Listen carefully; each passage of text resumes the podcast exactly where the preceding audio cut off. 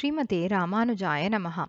In Pasaram 28, Karavegal, Andal explains the eternal connection between Krishna and all the Jivatmas, as well as the greatness of Krishna, which is his quality of uplifting everyone because he never hates anyone. There is nothing called hatred ever in Krishna's mind which is like the cows of Vrindavan because they do everything without expecting anything at all in return. Krishna is similar.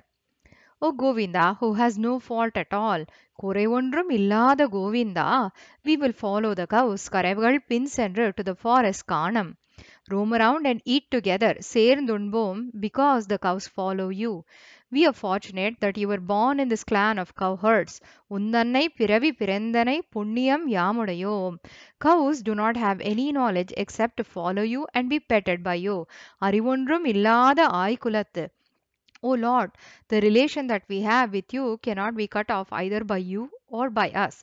It is eternal.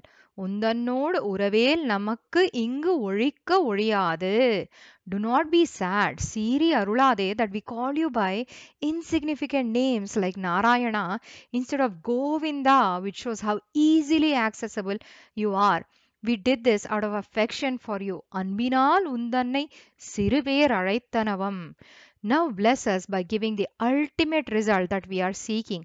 Iraivani Tarai Parai, eternal service to you. Let us recite the Pasaram together.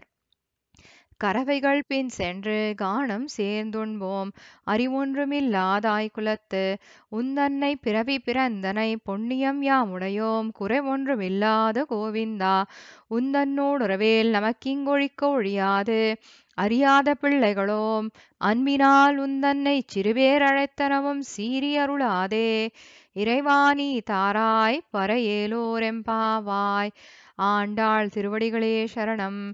This series is brought to you by the Tirupavai Mini Bites team.